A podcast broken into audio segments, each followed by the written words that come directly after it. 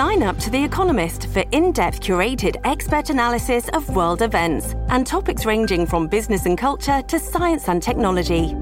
You'll get the weekly digital edition, online only articles, curated newsletters on politics, the markets, science, culture, and China, and full access to The Economist Podcast Plus.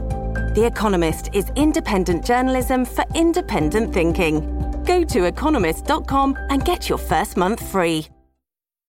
This episode is brought to you by Shopify. Whether you're selling a little or a lot, Shopify helps you do your thing, however you cha-ching. From the launch your online shop stage, all the way to the we just hit a million orders stage. No matter what stage you're in, Shopify's there to help you grow. Sign up for a $1 per month trial period at shopify.com slash special offer, all lowercase. That's shopify.com slash special offer. Storie Libere presenta 23 dicembre 2022, io sono Alessandro Luna e queste sono le notizie del giorno.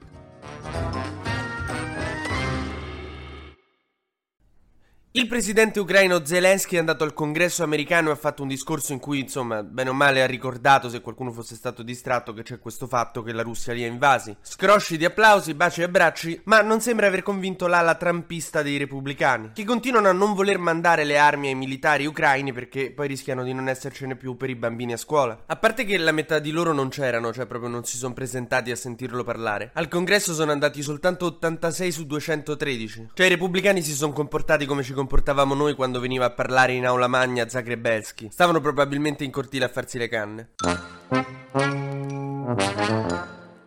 Giorgia Meloni sta facendo un po' un pasticcio sul MES, nel senso pasticcio non è la parola giusta, forse paraculata. Allora, il discorso è complicato, ma cerco di farvelo semplice. Il MES è questo meccanismo europeo di stabilità che se un paese va in default, ha bisogno di soldi, può accedervi, però deve rispettare delle riforme da parte dell'Europa e perde sovranità. Cioè l'Europa gli può dire devi fare questo. Hai preso i soldi, mo fai quello che dico io. Quindi di base il MES è tipo l'adolescenza vissuta con mia madre. Per cui adesso ci sono stati dei voti di ratifica della modifica del MES, che vuol dire che, che ci siamo messi tutti d'accordo d'accordo in Europa per cambiare le regole del MES, solo che solo l'Italia ancora non ha votato questa ratifica. Per cui ci stanno tutti guardando come guardi quello che ci mette 6 ore a mangiare e tutti vorrebbero prendere il caffè e andarsene. Quindi Meloni deve firmarlo, questo eh, va detto, deve firmarlo. L'unico problema è che è odiatissimo il MES dalla destra e dagli elettori di destra che sono convinti che sia un modo dell'Europa di rapirci figli, non so cosa. Quindi come riesce a districarsi in questa cosa Meloni? Ieri ha detto non lo prenderemo firmo col sangue il fatto che non prenderemo il MES, però va ratificato ragazzi lo devo fare. Meloni ha detto finché io conto qualcosa l'Italia vi assicuro che non accederà al MES. Eh, non è detto che conterai sempre qualcosa. Molti cadono nel dimenticatoio. Memory Migi, Matteo Salvini, Fedez sei mesi fa quando per 30 secondi non aveva postato una cosa.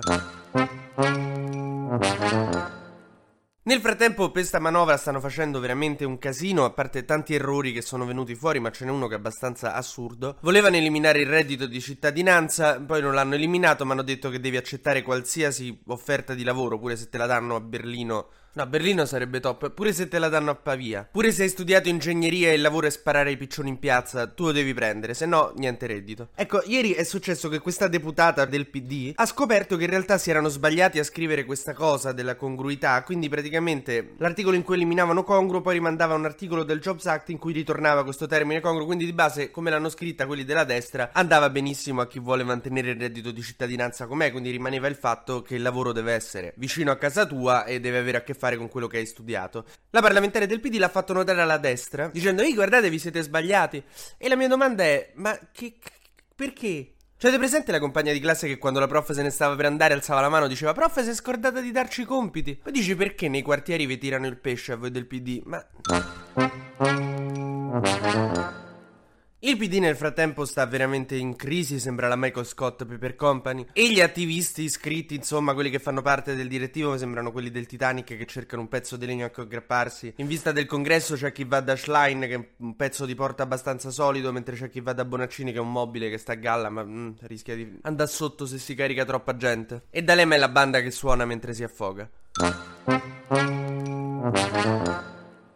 Mentre in America va avanti l'inchiesta per incriminare Trump per quello che è stato l'assalto a Capitol Hill, potrebbe venire arrestato, interdetto dai pubblici uffici. Di sicuro se arrivasse una sentenza di colpevolezza, la sua corsa alla Casa Bianca diventerebbe molto molto difficile. Però sono sicuro che si riuscirà a trovare una cella ovale. Digiluna torna la settimana prossima, sempre da lunedì al venerdì e sempre tra le 12 e le 13.